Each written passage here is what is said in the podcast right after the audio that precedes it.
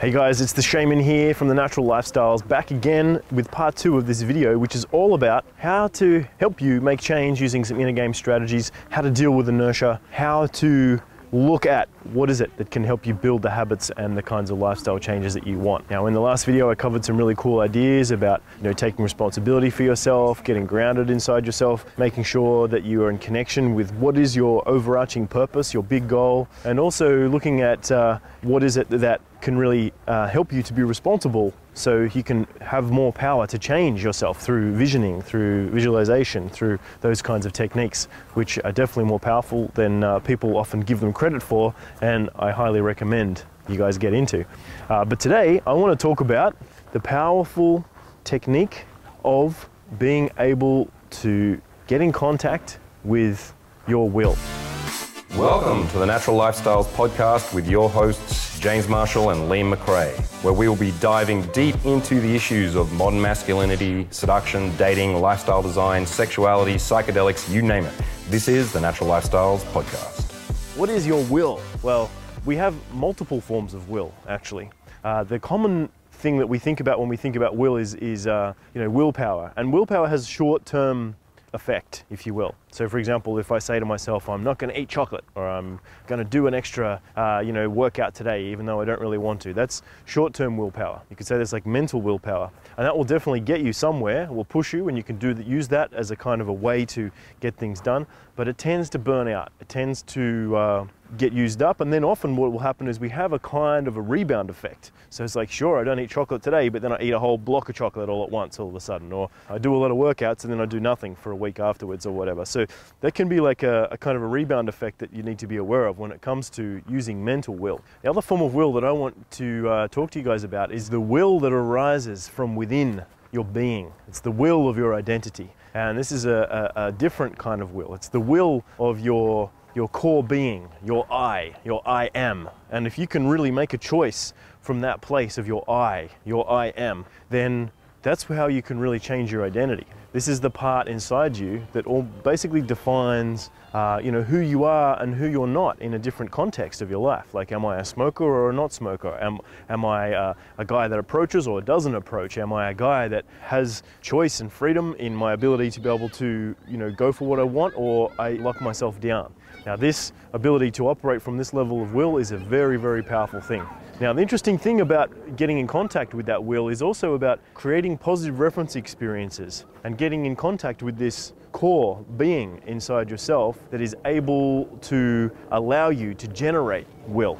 Now, when I say positive reference experiences or reference experiences, what do I mean by that? Well, basically how this works is that our mind is constantly receiving information, and when we take that information in, we have to place it into some context of meaning. Like, we look at things and we have relationships to them based on the past, and we literally have like billions and billions and billions of pieces of information that we've collected over our lifetimes that have created maps of reality and how things work and feel and smell and taste and the whole thing. It's a very, very powerful system of collecting data and mapping it, and then being able to use that to create perception in our relationship with the world around us.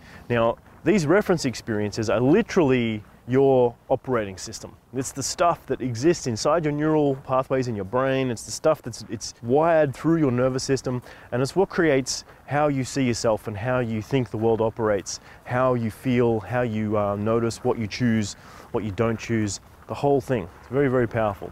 Now, the interesting thing about understanding how to work with these reference experiences is as you start to update them, as you start to support them to be in alignment with what it is that you really want, then you will start to be able to create things more effectively. You'll have more ease. And also a big part of this process is to what we could call release the identification with reference experiences that are not useful.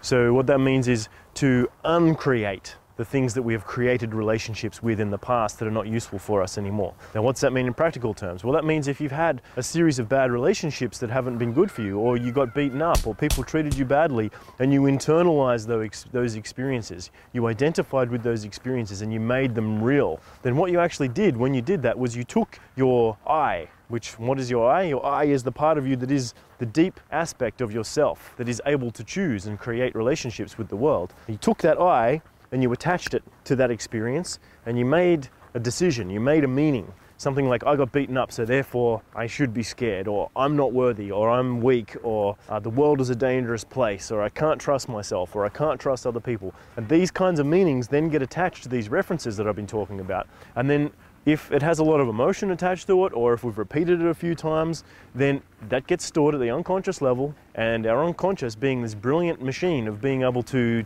learn patterns and repeat them, just takes that on and starts to generate from that place consistently. So we really need to update that stuff. We need to release ourselves from those bad relationships of things. We need to untrance ourselves. We need to get out of these negative meanings. Now, how can we do that? Well, some ways we can do that is we can just update information. So we can expose ourselves to new forms of information. We can read stuff, we can look at stuff, we can talk to people, we can work through things. And that's useful because it adds more references, it adds more information. But sometimes it's not enough to really break us free from these identifications. So what else can we do? Well, we can use mindfulness, meditation. We can use those kinds of things to disidentify ourselves from those things. And when you can clearly see, for example, your I and how it attaches to something, how you've created a relationship of meaning to something, like, oh, I'm weak, or I'm powerless, or I can't do the thing I really want to do. And you can clearly see the reasons why that's happened, and you can clearly disidentify from that process. You can break the link. Then all of a sudden, you don't have that problem anymore. You just don't care about that. And it's often something the guys talk about, you know, no fucks given, or, you know, not giving a fuck, or whatever. It's a cool idea in the sense that what they're really talking about is they don't want to be identified with worrying about the world. They don't want to be identified with living in fear of the world. Now, when you free up these identifications, then you free energy, you liberate energy. And what is that energy good for? Well, it's good for everything. It makes you healthier, makes you happier. And you could say that when you release energy, when you release identification, when you release the stuck information that has been, you know, in place for a long period of time, it starts to go and create new things. Things that you would like to create now, you know, new versions of stuff, your updated version of reality. And this is one of the essences of being an effective creator. It's one of the essences of being somebody that's able to actually, like, create stuff, affect change with will. And because you could say that stuff, that substance of free energy is the will, that's the true will. And when we attach it to something, then boom, we can start to create a relationship with that thing. So when I'm saying get in contact with the power of your will, what I'm saying is, look at what is it that you're really creating inside yourself. What is it that you're really choosing with this deep part of you? Because you can consciously say, I want to be successful, or I want to be happy, or I want to be these things, but your will and your unconscious can actually be taking you in a different direction. Now, when that happens, you're in for a fight. You're in for a sort of a sabotage, and I'll tell you who's going to win. The unconscious is going to win, because that's where the power really is. Now, when you realize that, then you can start to work with the unconscious to direct it more so the way that you want. Now, you can use the techniques I've already talked about in the previous video of getting embodied and trusting yourself and working with your responsibility, because that is a good start. Another thing we can do to get in contact with will is we can re-identify with ourself as will. We can re-identify ourselves as the pure essence of being a creator. Now, how do we do that? Well, first of all, you recognize that you are not just a body. You have a body, and your body is part of you, but you are not just a body. You are not just a mind. You have a mind, but the mind is part of you, and you're not just a mind. You are not just your emotions. You have emotions, but you are not just your emotions. And you have awareness, and you're not necessarily just your awareness either. You're a conglomeration of all of these things working together. Now, when you really become aware of that which is aware of that, the part of you that knows. Who is the knower that knows? Who is the I that sees? That's a very powerful question to ask yourself. Then you start to identify with the space, identify with the creative essence within yourself. And the power is that essence, because that essence is the substance of being able to identify with the world, to create who we are and what we do.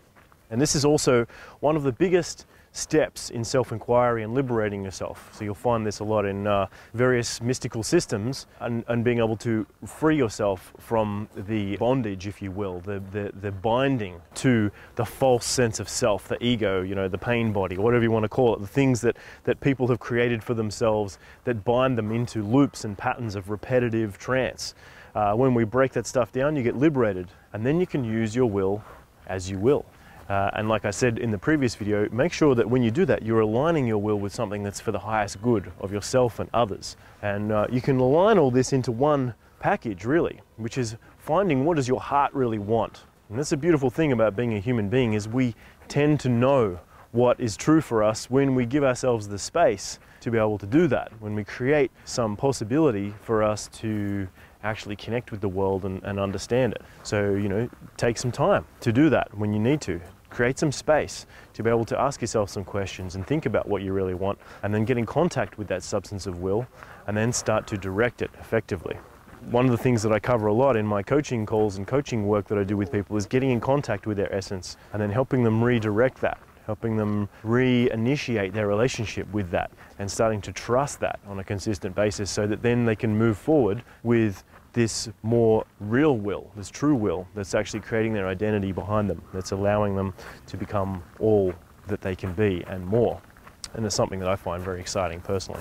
So that's the next step that I really wanted you guys to understand, is the power of will and how you can use that to move forward effectively. The next piece that I also wanted to add in there, after you've learned to get this relationship with your will in order, is to then start to set up a kind of an action plan. And action plans are interesting because we can get so caught up in action plans we can kind of lose our way. So you don't want to be so lost in your action plan that it doesn't allow for freedom, it doesn't allow for creativity.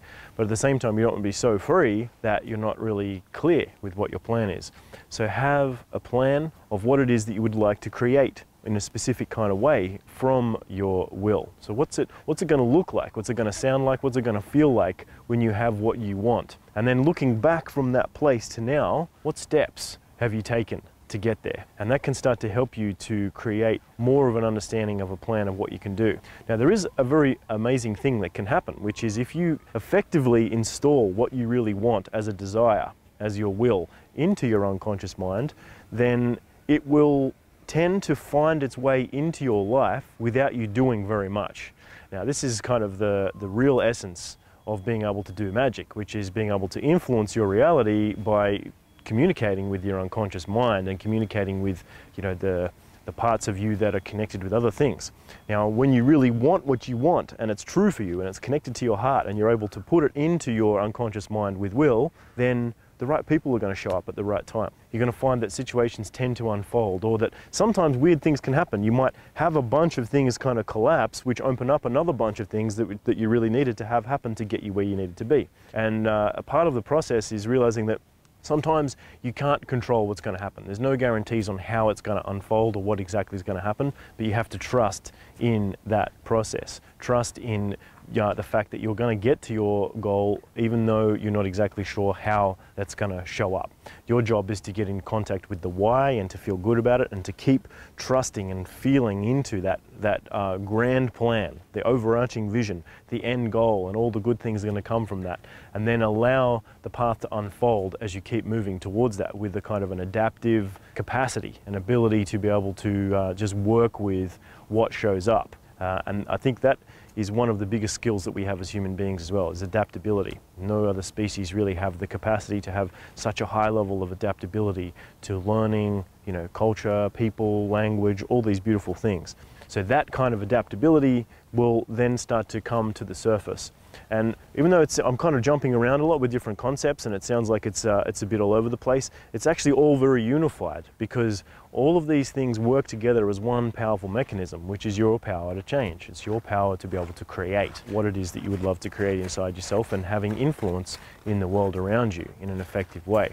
Now, recognizing that plan is a really cool thing, and starting to recognize that having a desire to be consistent with change, because it's one of the biggest things that I've dealt with inside myself and I see a lot in people around me, is that it's all well and good to have visions and ideas, it's all well and good to read stuff and understand stuff, but if you don't have the discipline to implement, you don't have the capacity to consistently do stuff, then you'll tend to find that things don't follow through effectively.